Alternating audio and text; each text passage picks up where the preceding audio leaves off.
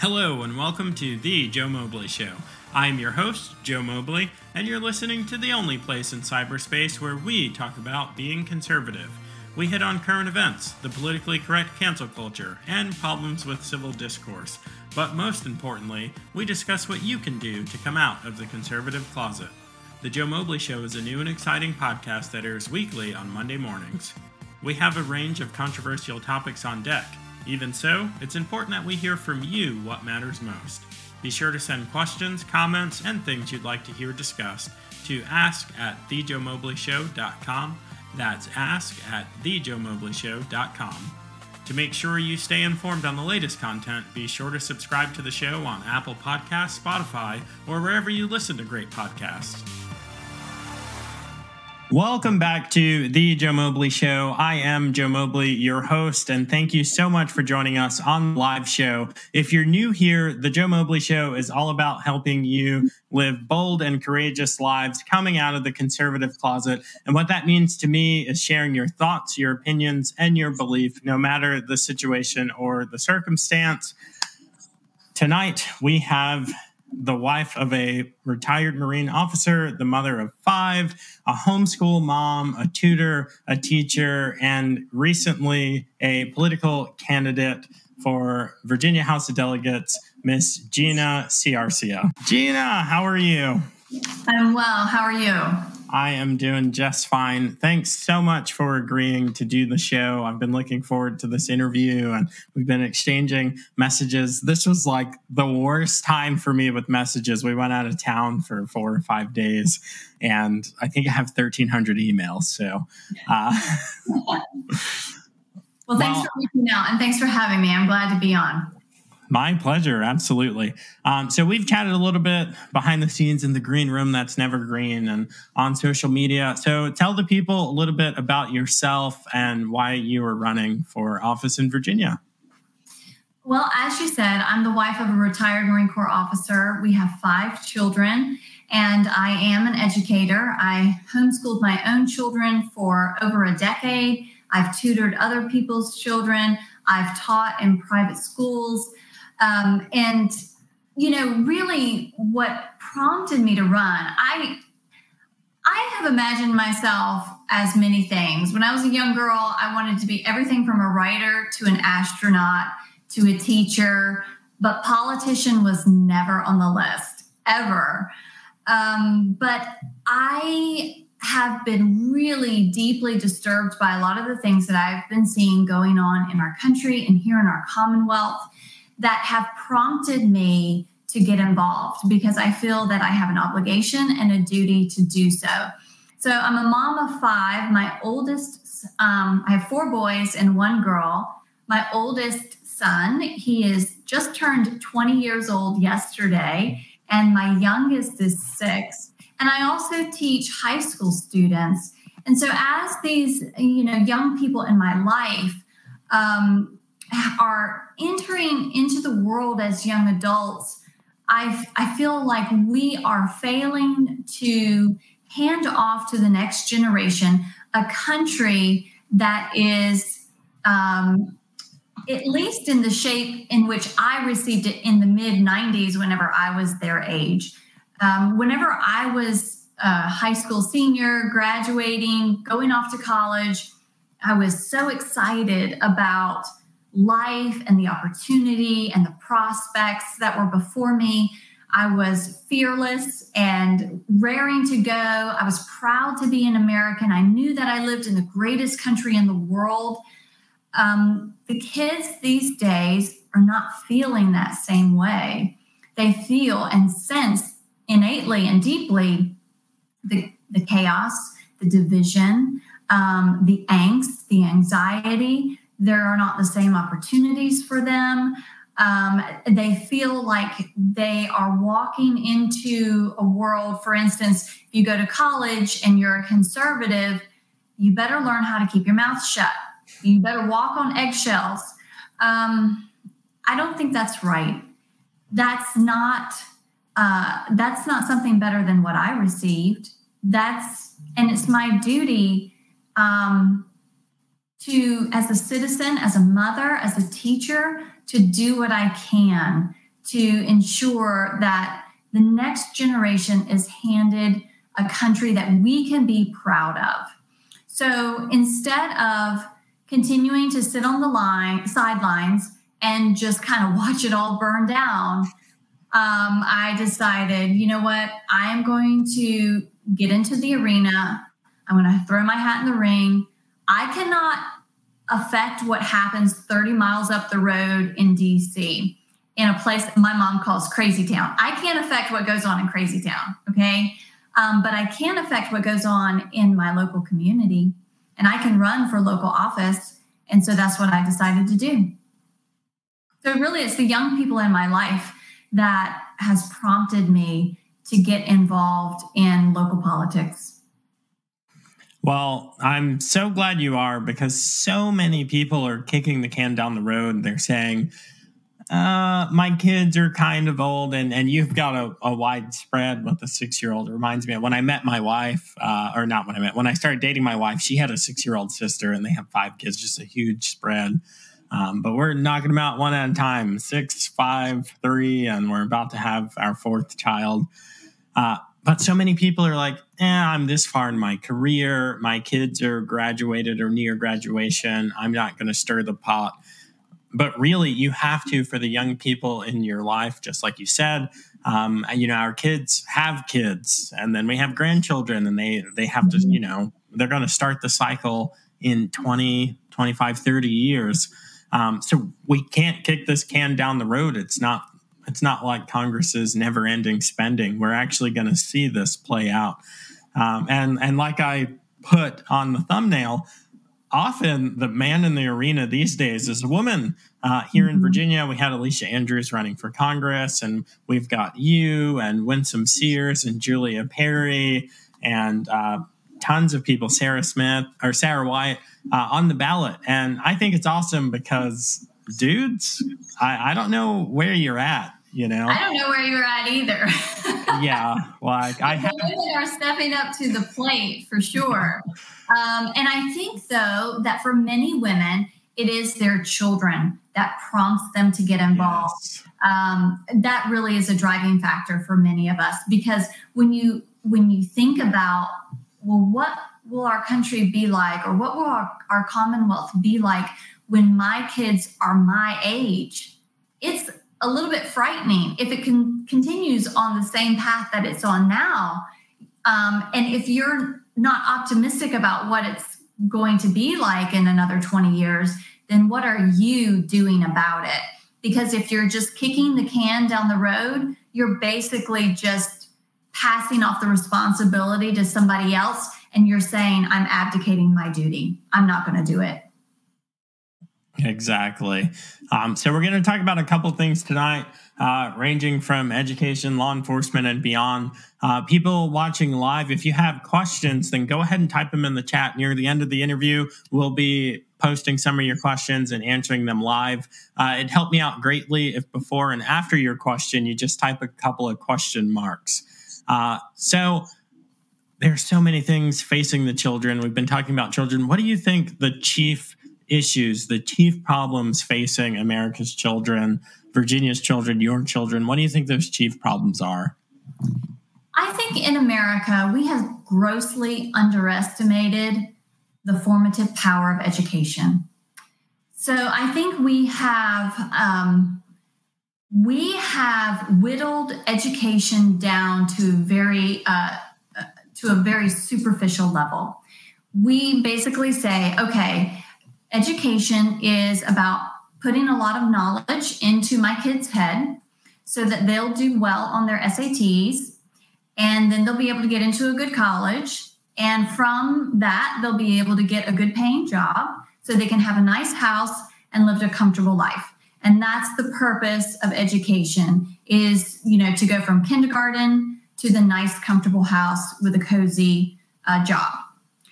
That really that is, like I said, it's a very superficial um, view of what education is. Education actually is extremely formative. It molds the soul and the mind of the individual. It um, teaches the child um, what the world is all about and his or her place in the world. It teaches the child what is most important. Um, it teaches the child what their purpose is or whether they even have one at all. Um, that's really powerful. So, through homeschooling and the teaching that I have done in private schools, um, it has always been from a classical Christian perspective. That perspective, I think, is is far more accurate because our purpose as teachers is to orient the child's affections properly and to point them toward truth.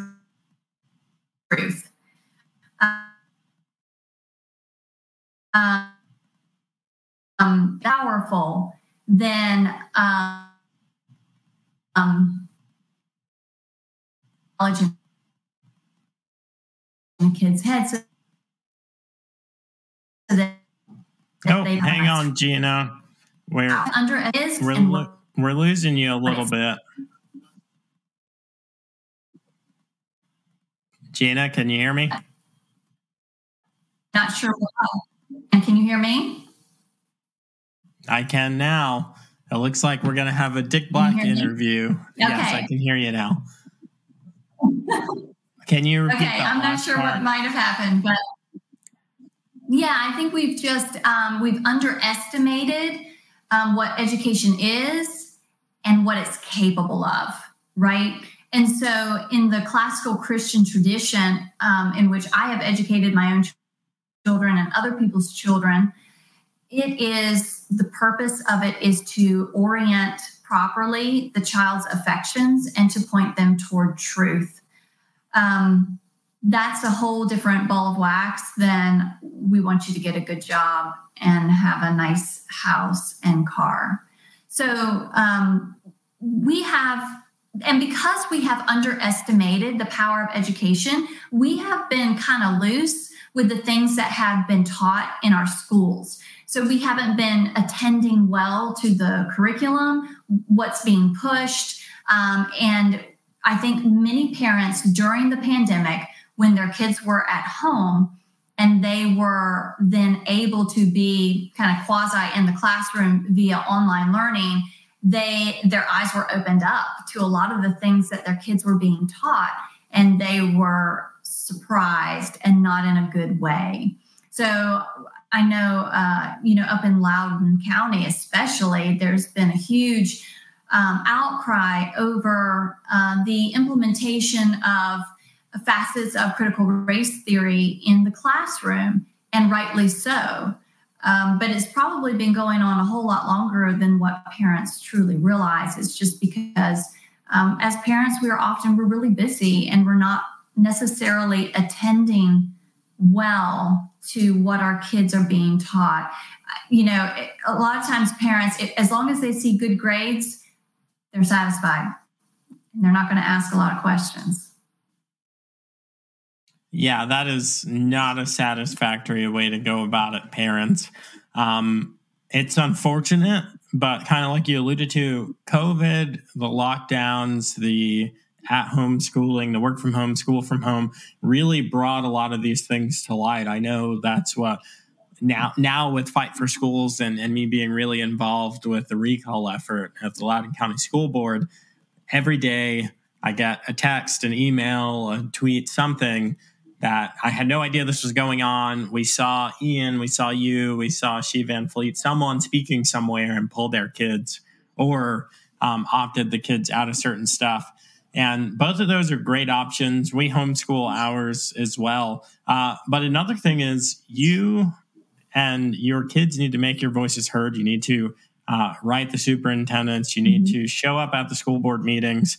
Um, you're going a step further than that because we always say what matters in this constitutional republic with the 50 states, with the federalism, with the checks and balances, what matters is local government uh, and then state government. That's just the way it is. We see that with Texas and Florida always being in the news uh, because they basically say to the federal government all the time, yeah, we're not going to do that. Uh, mm-hmm. You were going into that process. If you went into that process, into that those sacred halls uh, in in Richmond, and apologies for you having to go there. Uh, if you just had a magic wand and boom, you could change some things uh, in the state of Virginia. What's kind of like your your high three list? Yeah. So first of all, I would uh, definitely implement school choice in Virginia. Okay. So if you're thinking about, you know, the issue of CRT in the classroom, well, you know what? If we had school choice, that would kind of dissipate and go away on its own because parents would get tuned in to CRT and they obviously, most of them would not want their children uh, being instructed in that way and in, in utilizing that theory for their um, classroom instruction. And so they wouldn't send their children to schools that utilized CRT in the classroom. Um, I feel really strongly that if schools had to compete for students, like businesses have to compete for customers, it would be a total game changer in the state of Virginia.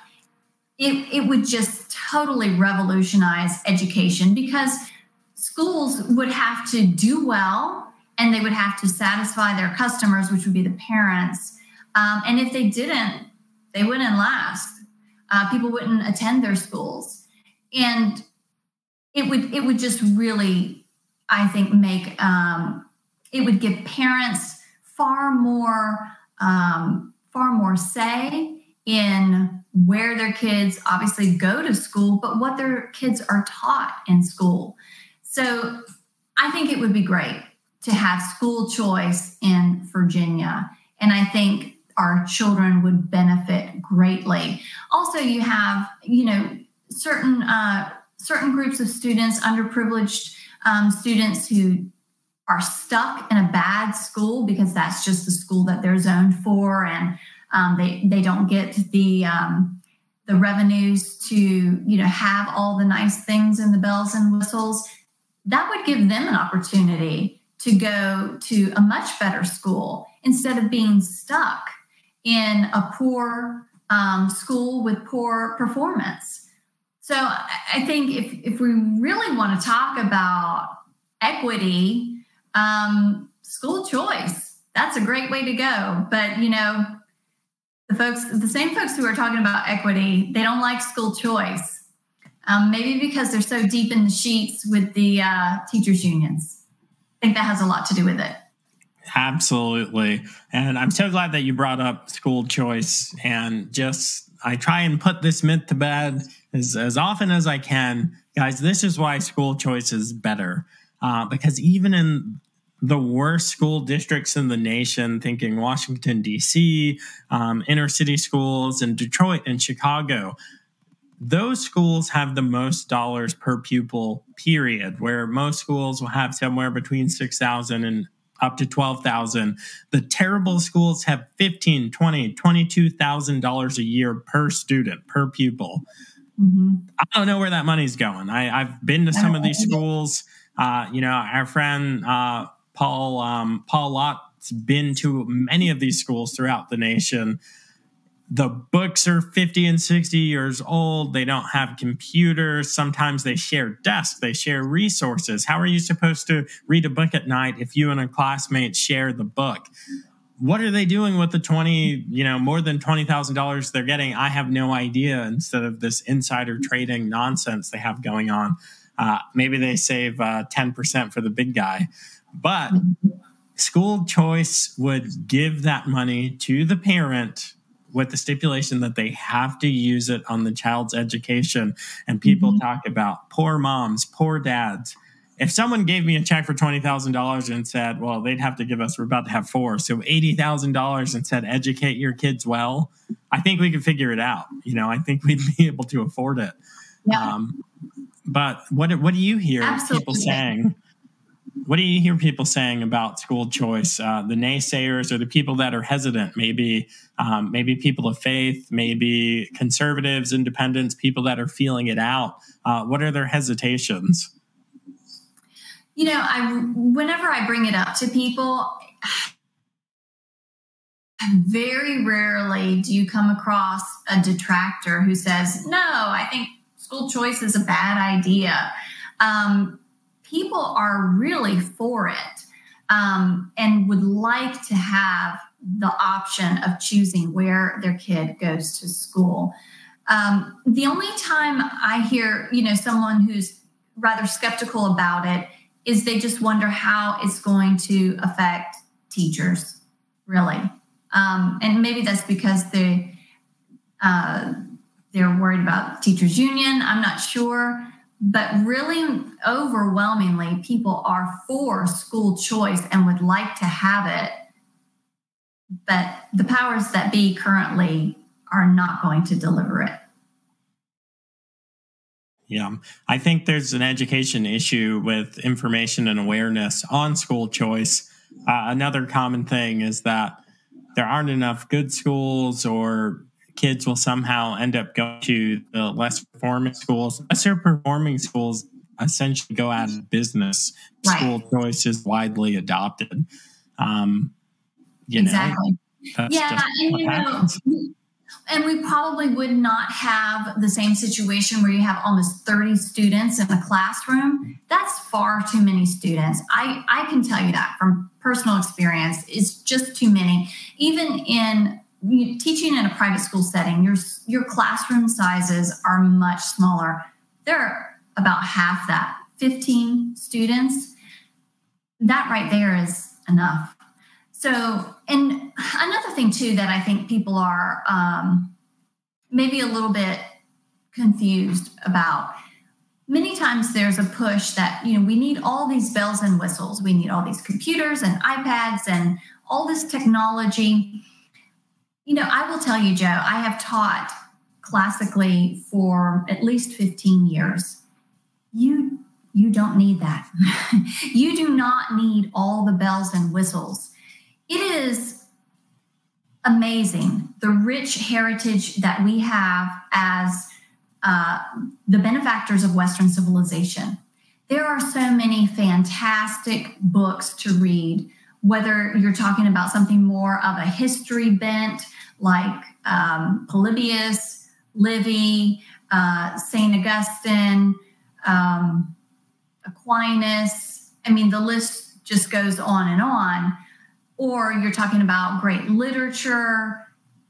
What you really need, I've always been persuaded that if you have a library, pen, and paper, and a dedicated teacher, that's all you need to learn. And it's amazing the the students um, that I have taught when they graduate, they are so well prepared, so incredibly just smart and well educated, so much far beyond what I was at their age. You know, I went to a public school in North Carolina in a rural area. Oh my gosh, they just so much supersede uh, where I was at at their age. It's really incredible. So you don't need all the bells and whistles. You you really just need great books, lots of writing, and a dedicated teacher, and you'll do fantastic. I agree. We don't have any of that stuff here. We have two computers in this house with almost six people. And uh, do, we might have, I think my wife has an iPad. Anyway, I digress. Um, so I know you want to talk about some other things. Let's move into public safety. Um, you know, you can take this where you want the national issue, the Virginia issue, the District 2 issue that you're hoping to be able to represent uh, those constituents. But what do you see being some of the biggest public safety concerns? And, and guys, public safety ranges from emergency medicine to cleanliness in the cities to law enforcement, it, emergency or uh, emergency management. That's what I do. Uh, public safety is just a huge umbrella. Um, so, talk to us a little bit about what you see the issues being and, and what you hope to, uh, what change you hope to see. Well, we all know how our our law enforcement has really taken a beating over the last 18 months unfairly you know, we're coming up on September 11th, and I've been thinking about this quite a bit, particularly with all the things that are happening now in Afghanistan. And oh my goodness, what will September 11th, 2021 look like? But, you know, on that day, 20 years ago, when the, the Twin Towers fell, the Pentagon uh, was, you know, damaged because a plane flew into it, and the other plane in the field in Pennsylvania. Our first responders, our police, our firemen, our EMTs, man, they really showed up. And they were rightly hailed as heroes.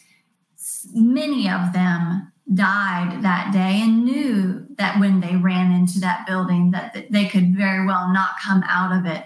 And so we we praised them for their heroism, for their dedication, for their service what has changed in the last 20 years? Because the police haven't changed. They're still the heroes. They're still the public servants. They're still willing to put themselves in harm's way and in dangerous situations that the rest of us would opt out of. So they haven't changed.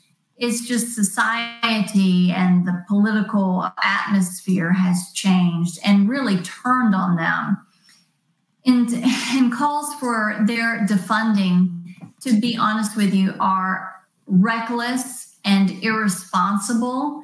And the politicians who have entertained that and even led the charge against our law enforcement really do not care about the community and the public safety at large because they're attacking the very ones who are charged with keeping the public safe. And as you can see in Virginia, crime is on the rise and it's only going to continue to rise because what has happened is is we have demoralized our police force so who who wants to work in an occupation that is derided by the public as the police have been over the last 18 months. So those who are able to retire have done so. And with them goes the knowledge and the experience of their years as law enforcement officers. Recruitment obviously is at an all-time low because you know people people aren't really raising their hand to be a police officer right now because it's you know gosh, they've they've really why would they?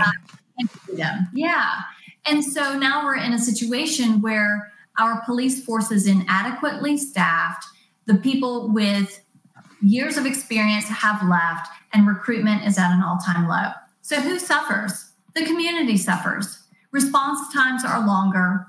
Um, crime goes up because you have fewer, you know, feet on the ground to to actually, you know, work the beat and most of the time, it is the underserved and underprivileged who bear the brunt of this. So, you know, that's in Prince William County, we have, uh, we're blessed with a really great police force that has a very high satisfaction rating from the community 96% actually. Unfortunately, those people will oftentimes take something that happens on the other side of the country, some other place, some other state, and they will just kind of apply that situation and that that mindset to our police officers here who are not guilty of those things, who have not done that, do not do not have a record of behaving or acting in a particular way or against a particular race. And uh, so it creates a really unfair um, situation. I think it's very important for lawmakers to work with the police force and not against the police force. Um, and the same thing goes too for, like, for instance, for fire and rescue. You know, when we when we create a situation, not necessarily where they're being derided and, and debased like the police have been, but maybe they're not they're not funded as well as they should be. We're not looking out for our first responders. It's hard for retention becomes a problem for them too. recruitment becomes a problem for them as well. Um, and then we complain about the the lag in the response time. Well, there aren't enough people to staff it. So lawmakers need to work with the law enforcement and first responders so uh, that we can really be um, a blessing to the community, right? And not work against them. That doesn't help anybody. And who it hurts the most are the the poor and the underserved. Absolutely. You know, I agree. We're seeing retirements across the country in law enforcement, uh, requests for early retirements. You had mentioned uh, recruitment's at an all time low. Uh, one of the things that a lot of people don't know about law enforcement is, you know, the Supreme Court has upheld this many times that most everything in law enforcement is discretionary, uh, meaning that there are calls that officers can ignore and in some places for good reason because everyone you know as a conservative we're walking on eggshells and the stakes are low. Someone at work might not like me. Um, law enforcement are walking on a totally different set of eggshells where a small miscommunication they have to labor over every word every action every glance uh, can end their career, can cost them their freedom, separate them from their families, tank their financial future. Mm-hmm. So, you know, we've seen some hilarious videos in Chicago, police driving away from shootouts because, frankly, the last thing that a police officer wants to do is shoot a black person, a brown person, whatever the acronym of the week is. I think BIPOC is like the latest and greatest. Uh, anyway, because that makes sense. But okay. they, they don't want to be there any more than we would want to find ourselves in a firefight. Uh, but the fact is, they rose their right hand and swore to to protect us and defend the Constitution. Um, so they do. They go to those calls, and they need the community support, but they need mm-hmm. the support of local, state, and federal government. Um, so I, I, just think that's a powerful thing to have uh, on your ticket. Um, and and, you know, I hope that the campaign goes really well. Um, we're about halfway through the episode, and uh, I do want to take a second to answer or to uh, do a fan request because I wear these shirts around town and everyone around town can see them. Uh, but I've gotten a lot of comments and emails, and thank you guys for those emails. That email address is ask at thejoemobleyshow.com like, what does your shirt say? Because I can't get all of me in the shot. So this is what my shirt says. I'm going to try and always post these when I'm doing live shows. If you want to get your uncloseted conservative gear, like the shirt I'm wearing now, you can go to thejoemobleyshow.com slash shop. And while you are in the money spending mood, you should definitely go over to Gina's website, which I think we can pull up here. Oh, it's it's backwards. Hmm. Always something, uh, always something to learn on StreamYard. There we go. Uh, and the address, it was on the screen there, gina4virginia.com. You can learn a little bit more about her, her platform. You can check her out on Twitter. Um, money spending mood. That's what I was saying. And you should donate. You should donate to Gina's campaign. We need people like her in office uh, here in Virginia, but also nationwide. And part of the way that we get that done um, is through doing stuff like this. But another big part is through uh, donating and volunteerism. Uh, so that's the end of the shameless plug. Um, guys, if you have questions, I think I saw one or two questions in the chat. Get them in now. We're going to hit them in about 10, 15 minutes. Um, put question marks before and after, and I promise we will answer your questions uh, live. All right. So we hit on law enforcement, we hit on uh, the public safety angle. Uh, we got to talk about CRT. You touched on it in the beginning. The, I watched a speech of yours that was really good. Um, obviously, if you couldn't tell, audience, uh, we're both believers, Bible thumping, the official Bible thumper. Um, my my computers, I I'll say this because I emailed it to you. My computer's on like a, a theology dictionary and a, a, study Bible box. That's what like raises my computer to be eye level. Uh, but you mentioned two things in the speech. One, it's it's absurd. It's racist. It's prejudicial. CRT is, uh, but the believer to not have a problem with it is incredibly you know problematic theologically because of that that disparate outcome because inequality exists and when you said when we die some people are going to heaven some people are going to hell and just that difference there according to crt would mean that god's you know a bigot or racist uh, prejudicial in some way um, and i thought wow i'm stealing that so i'm telling you now yeah. I said he's prejudice, he's uh, prejudiced against sinners. yeah. Yeah. I wonder, you know, I wondered how when I I know what uh, you're you're talking about what speech. Um, I wonder how that part of, was received. I wonder how many people I surprised in the room with that one. yeah, I don't think they were expecting me to go there. I thought it was great, and I'm going to be using it. Yeah, yeah. So let me talk about a little bit about that more. So as a Christian, you cannot embrace the tenets of critical race theory. And there's multiple reasons for that. Okay. So, like I had mentioned in that speech, when we die, we don't all end up in the same place with the same outcome. We will have different outcomes. Some people will be in heaven, some people will be in hell, but it's it's kind of like the Johnny Cash song when the man comes around. Not everyone will be treated all the same. Do you know what song I'm talking about, Joe? Yeah, I do. Yeah, okay. So it's like that. Not everyone is going to be treated all the same. We will have different outcomes. Another reason, too, why CRT does not jive with Christianity is, you know, in Matthew 18, the Bible tells us if you have an issue with your brother, go to him and be reconciled with your brother. Okay. So God is interested in reconciliation. He's interested in mending the breach, okay, repairing the ruins. Critical race theory does not allow for that. That's not an option. That's not where it's going at all. Reconciliation is not in the picture with CRT. It just is not.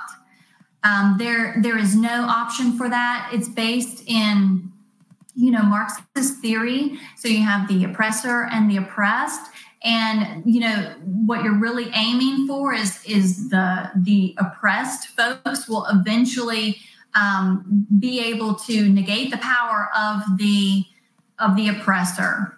Um, for instance, in uh, Marx's Communist Manifesto. He's looking at it from an economic standpoint. And one of the ways to level the playing field is to remove all private property. Okay. He has, I think, about 10 like major um, points that he makes at, at the end of the manifesto of, okay, these are at least the 10 things that we have to do in order to level the playing field. So everybody's the exact same.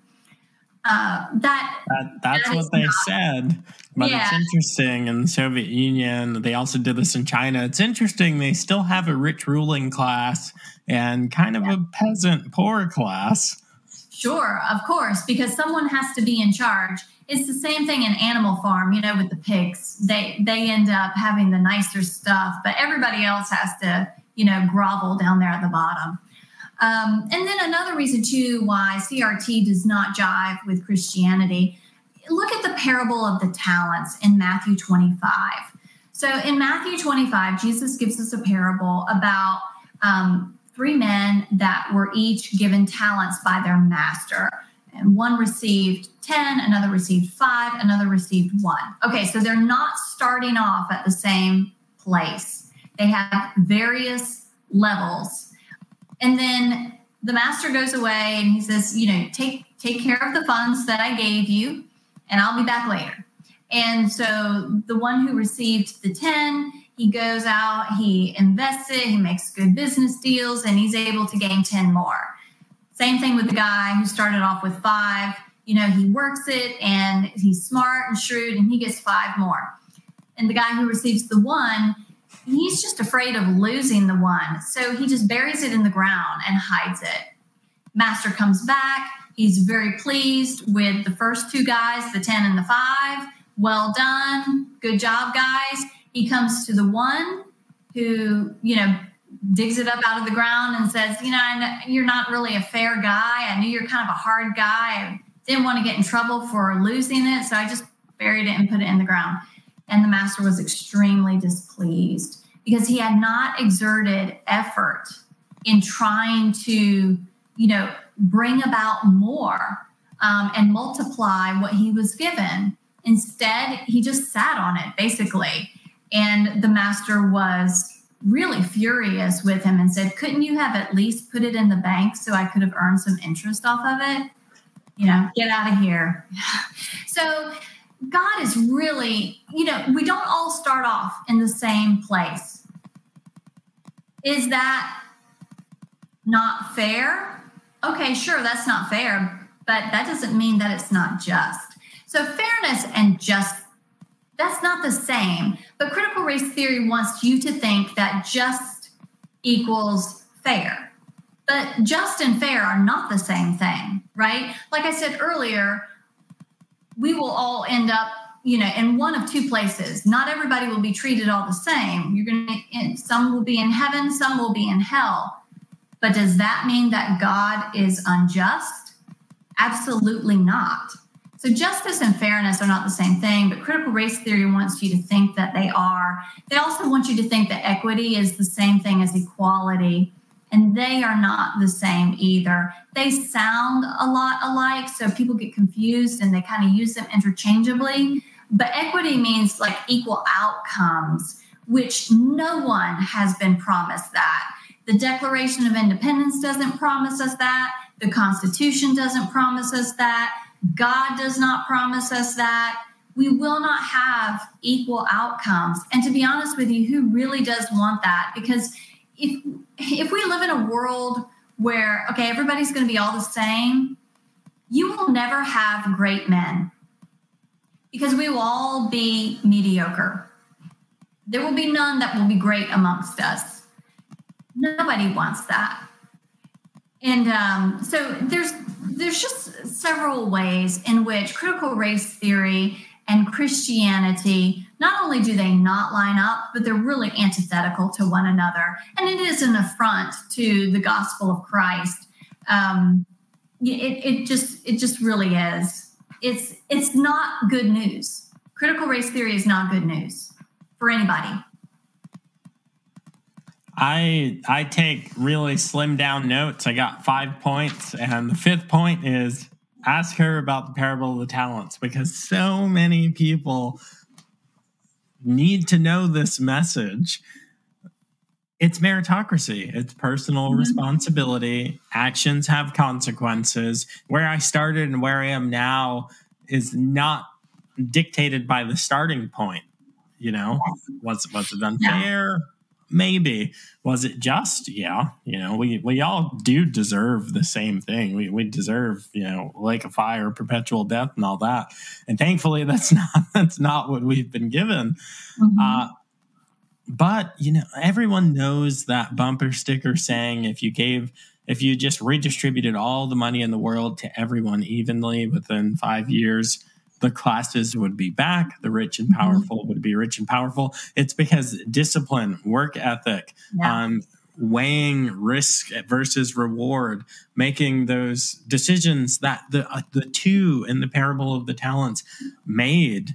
Um, that's all. That's all that we're asking. You know. Yeah. And, and teachers teachers feel better about a student who tried really hard and got a B mm-hmm. or C uh, than the student that just slacks off doesn't give a crap who got the B or the C. So right. transfers in in school, in personal finance, and promotions at work, like this is the message people need. Mm-hmm. And you know, it's great because we live in America in a country where you can pursue, you know, your potential. You can pursue your talents.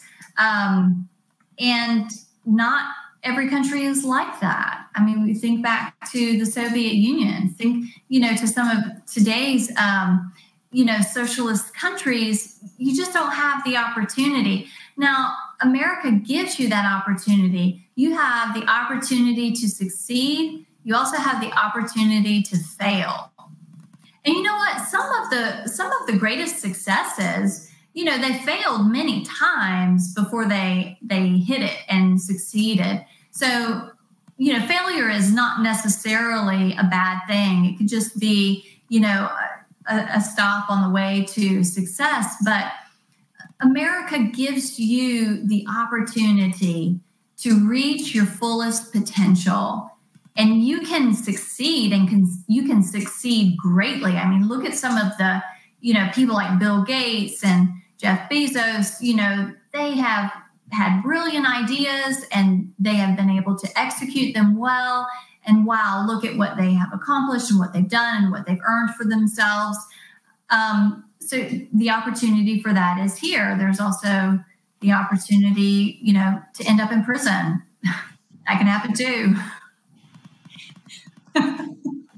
You know, before we answer people's questions, I just I have to say this this doesn't have anything to do with the topics directly, but I, I something you said just reminded me like you end up wherever you're going to end up, and it, it, could be greatness, it could be wealth, it could be jail. Um, but this is basically the only place that you can pursue. It was you can pursue your potential. That's what you said. Mm-hmm. Uh, that's uniquely American. That's yes. not something uh, that existed. You know, after the Industrial Revolution, the the middle class was basically created by America. Mm-hmm. Um, and and that brings us into the last topic uh, before we take your questions. So again, get them in. I only see Casey's question in there, uh, so we'll we'll answer it and be done. But the principles of Americanism, what what is fundamental to the United States of America? What are your thoughts on that, and how do you hope to just like elucidate that for the public? Because the youths are being challenged with CRT, are being challenged with if they're white, believing that they're bad, if they're straight, believing that they're privileged, if they're male, uh, believing that they're bad and privileged and toxic. Um, but for adults and society broadly, there's an attack on Americanism and mm-hmm. what makes this union work. Uh, why this country is great. Oh my gosh, people hate seeing me in a Make America Great hat. And honestly, it's not about Donald Trump. It's about starting conversations, and all of those conversations lead to the problem of evil and the cross. But it's also about, yeah, yeah, that's a darn good slogan. America's on the downward, on the decline, and we want to make it great again. Uh, mm-hmm. So, what, what's your message about Americanism, about the principles that bring the nation together? Yeah. So, you know, in school, I've done a lot of teaching uh, of history and Western civilization. I I wish everyone could be taught history this way. So, in ninth grade, I teach ancient history, 10th grade, medieval, and then 11th, modern European, and 12th, American history. So, you get the whole span of Western civilization in your high school career. I think that is fantastic because it helps you to realize how unique and exceptional America truly is. So, America did not just come about spontaneously. Um, and, and maybe there are multiple, you know, versions. People fail to realize that it took well over 2,000 years of political thought in the West in order for it to culminate in basically our Declaration of Independence and then later our US Constitution. Okay. It took over 2,000 years of people thinking in the West about good governance before we got to our Declaration of Independence. Okay, so that right there should give you pause and make you think, wow, America really is something special. Yes, indeed, America is special. The truths that were declared in by Jefferson in the Declaration of Independence were audacious. Okay, they had the idea that all, all men are created equal. That had never been expressed before in the history of the West. I'm going to be I'm going to go into teacher mode. Let me say that again. That had never been expressed, written down like that in the history of the West until Jefferson wrote it down in 1776. Okay. So I think a lot of Americans, because maybe they, they didn't learn their history really well, maybe they were kind of tuned out, they were kind of bored, their teacher was old and stuffy. Um, they don't get that. They don't understand how exceptional America truly is. And, you know, when we look at what are some of the founding principles, the things that really root us as Americans, you know, I think of a three legged stool, and each leg of the stool represents one thing. So, order, justice, and freedom. So, if you take one of those legs of the stool out, um, you're going to collapse onto the floor. It's not going to. It's not going to hold weight. So, whenever we think about freedom, if you ask a student, oh, what does freedom mean? A lot of times they'll say, well, that means you get to do whatever you want to do. And mm, no, that's really not what freedom is. Uh, particularly, that's not at all the way our founders would have thought about freedom. It's not what freedom is in the classical sense of that term. Freedom is really, I guess you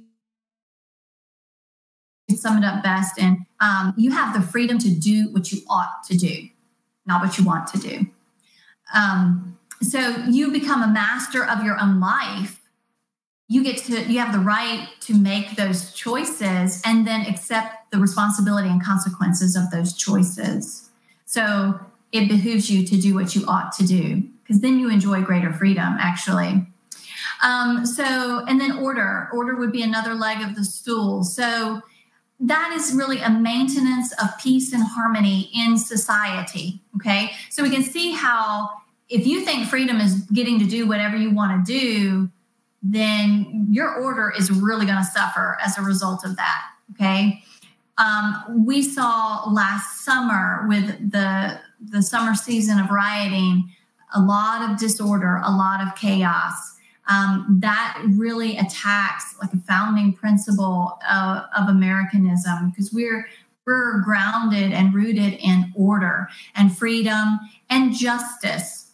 Um, so you know, justice is you know a man gets to keep what is rightfully his and pursue those things that he is best fitted for, pursue his potential. Um, and you know w- well what is rightfully yours and how do you keep it? Well one of the things you know law comes into this too because you know order is maintained through obedience to just laws. Laws have to be enforced. The purpose of law is to protect your person and your property and your liberty.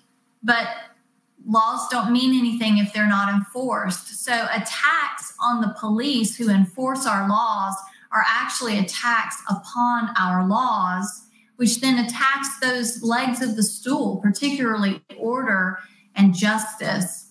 So these are things that, you know, without freedom, order, and justice, if we just lose one of them, it, it really jeopardizes our entire American society. And I don't think that it takes a lot of um, insight to be able to see how all three of those are really under attack right now in America. Uh, for instance, you know, our our freedoms, freedom of speech and freedom of religion, particularly, are under attack right now. Um, order, just like I said last summer with with the rioting, and and a lot of times, even now, still how certain groups like Antifa uh, are able to act and break the law with impunity. Um, and then justice, critical race theory, social justice. They use that term social justice, but it's not true justice that they seek at all. It's a twisted, perverted form of justice Um, so, you know, all three legs of the stool are really under attack right now. And it's important that we have lawmakers that that understand this and understand what America is truly founded on and, and what makes us thrive. We have prospered like no other nation in the history of the world. What has enabled that to come about? We need to have lawmakers that understand that and that respect that.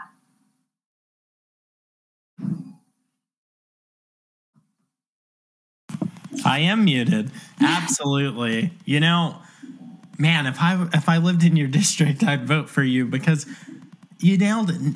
You're just saying all this stuff, and what I'm hearing is she studied. She's read these books and she understands the application from Plato, Socrates, Aristotle. There's Thomas Aquinas, the, saint among philosophers thrown in, John Locke, Thomas mm-hmm. Jefferson like knowing and understanding the founders when they wrote these documents it wasn't they just sat around and thought what should we put together guys no they understood they had read plato's republic they understood like you said thousands of years of governments instituted by man Mm-hmm. And and Washington coming along and saying, "Hey, we're we're not." Oh no, that was Madison saying, "We're not going to pretend like nations are built, uh, uh, or like the people that inhabit nations are angels. We're we're all after our own ends." Uh, mm-hmm. man, that's like another thread that can be a whole another hour. Uh, but we're nearing the end. Casey, we're going to answer your one question. Um, and thanks for reminding me about this also. Casey Gates, what would I, where would I be without Casey Gates? Uh, but guys, if you watched this far, then you enjoyed the content. So please like, share, and subscribe. Uh, go ahead and share it with a friend, someone that you think might like this as well. You guys have been sending me a lot of notes about my script, and I always forget this. I end up posting it in the comments, but I'm remembering right now uh, I'm remembering my affiliate is Plug and Law. Uh, so lots of content creators, business owners, um, people that have e-commerce businesses out there. There are some things that you need to have in your business on your website and whatever you do to operate legally in the United States. Things like disclaimers, terms of service, trademarks, things like that. Uh, I'm not a lawyer and I don't play one on TV. So I use Plug and Law. I've got a couple of these products and you should too she uh, erica that runs this business is a lawyer. Um, she's also a content creator and she created this awesome business where you can plug in the details of your business and it will spit out terms of service. Uh, you can get mandatory arbitration agreements. You can take her mastering youtube uh, course which i have not taken full disclosure there. Uh, but that's today's affiliate the affiliate link is in the in the description. I think, yeah, that's what it's called. Uh, and Casey, it's it's time. It's time for your question. So uh, I'm gonna go and find it, but I know what it is. Should everyone just homeschool? That's that's the question. Um, I highly recommend it. I highly recommend homeschooling. I would say if people have been considering homeschooling, you're kind of on the fence. Should we, should we not? I say go for it. And the reason why is twofold. Your kids, you're going to get great time with your kids. Okay. If you don't feel confident that, like, oh, I don't know if I know enough to teach my fifth grader, then you need to be questioning the education that you received in your own in your own life. Um, but one of the great things about it is you, as the parent, you get to make up for all the things that you didn't learn when you weren't paying attention in school, or maybe you didn't have a great teacher that year, or maybe you went to a subpar school. Uh, like I said, you know, I went to a small rural, you know, public school in North Carolina, and I have truly learned more than I learned in my undergraduate degree through my years of homeschooling my kids. So you talk about, yeah, she studied, she's read all those books. You're right. And I, oh, I read a lot of my homeschooling my kids. Yes. So I, I think if you, if your family can make it work, absolutely do it. I agree. And we're in the midst of that now with a kindergartner and a second grader. And yes, hearing them describe what they're learning, seeing them run around the backyard playing Christopher Columbus and stuff. Uh, yeah, it's learning all over again. Uh, we are going to go a minute over because I see another question, and yeah, can't uh, can't go without this one. Uh, Casey Gates asks, is it going to take another 9 11 to get everyone back on the same page? Do you have any thoughts about that? Um, I don't know. I hope not, but possibly yes. So the pandemic, you know, I was joking with a neighbor early earlier on in the pandemic. I said, you know, we would we wouldn't have all the the infighting over mask, no mask, vaccine, no vaccine, whatever, if this pandemic was more deadly. If it was more deadly, if we were battling something like the plague, you would see some cohesion amongst people. I, I think it it might take something you know catastrophic like 9-11 to kind of rattle us um, out of this constant infighting, this constant biting and tearing at one another, uh, something's going to have to give. And I'm not sure exactly what that's going to look like. But I do think that things will get worse before they get better. Yep. I agree. So uh, hopefully hopefully we don't have another 9-11 type event so that is all that we have for you guys tonight uh, i am going to give the the floor to gina for the last word which is you'll you'll answer this question if you haven't seen a show then it'll be a surprise um, but yeah, I'll, I'll put you on the screen. You'll answer the question. I am going to do a shout out because I just see, I just started on Facebook and I see uh, Devon Peters, uh, my old battle buddy from the Army. I hope you're doing well, brother. But he says that you are nailing it, and I couldn't agree more. Uh, so, uh, hope you're doing well, uh, Peters. So, you get the last word. If you could snap your fingers, get everyone on earth to read and understand one book, uh, what would it be and why? And you can't pick the Bible because all uh. Christians have picked the Bible, all Muslims have picked the Quran. Uh, so in this world, everyone's read and understood. Oh, well, if everyone read and understood, no, yeah, that doesn't work. But what would you pick and why? And you can take us out. That Oh, Joe, gosh, you're asking me to nail it down to one book. Oh man. Um you can do an author. I've had someone someone tricked me and they picked a whole author like a whole series. Okay. I, am gonna cheat a little bit. Uh, just a little bit. Okay, I feel very strongly that there are are three things that you need to be well read in in order to really and truly understand Western civilization and the human person. Number one is the Bible. And I know I can't say that. So, okay, the Bible, yes. Number two, Shakespeare. And number three, Greek mythology. Bible, Shakespeare, and Greek mythology.